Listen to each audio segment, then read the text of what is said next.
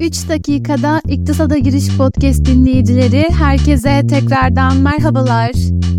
Ben Funda.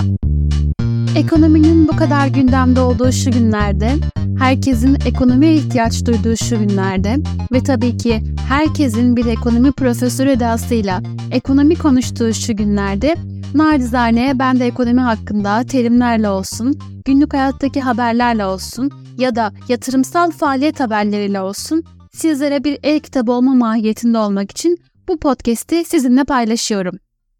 Ekonomi konuşmaya hazırsanız 3 dakikada iktisada giriş başlıyor. Ha bu arada yeni bölümlerimi kaçırmamak için beni takip etmeyi unutmayın.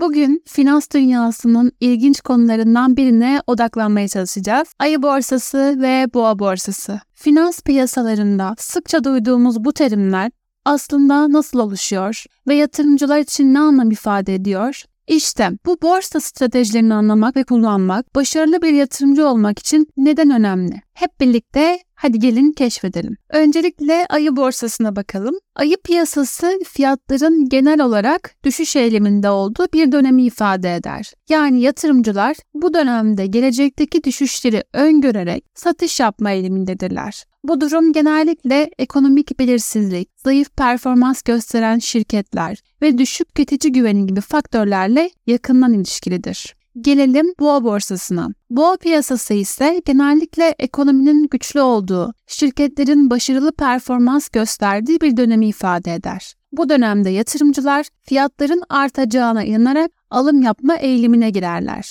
Ekonomik büyüme, düşük işsizlik oranları ve şirket karlarındaki artış gibi olumlu faktörler boğa piyasasının belirleyici unsurları arasındadır. Bu iki terimi daha iyi anlamak, kavramak adına bir örnekleyici senaryo üzerinden ilerleyelim isterseniz.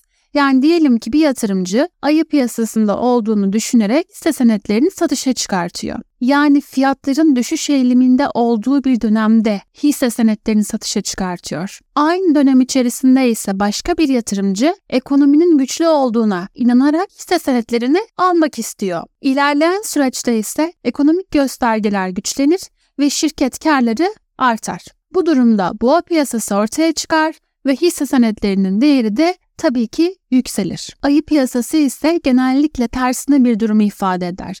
Ekonomik belirsizlikler artar, şirketler zayıf performans gösterir ve hisse senetleri değer kaybeder.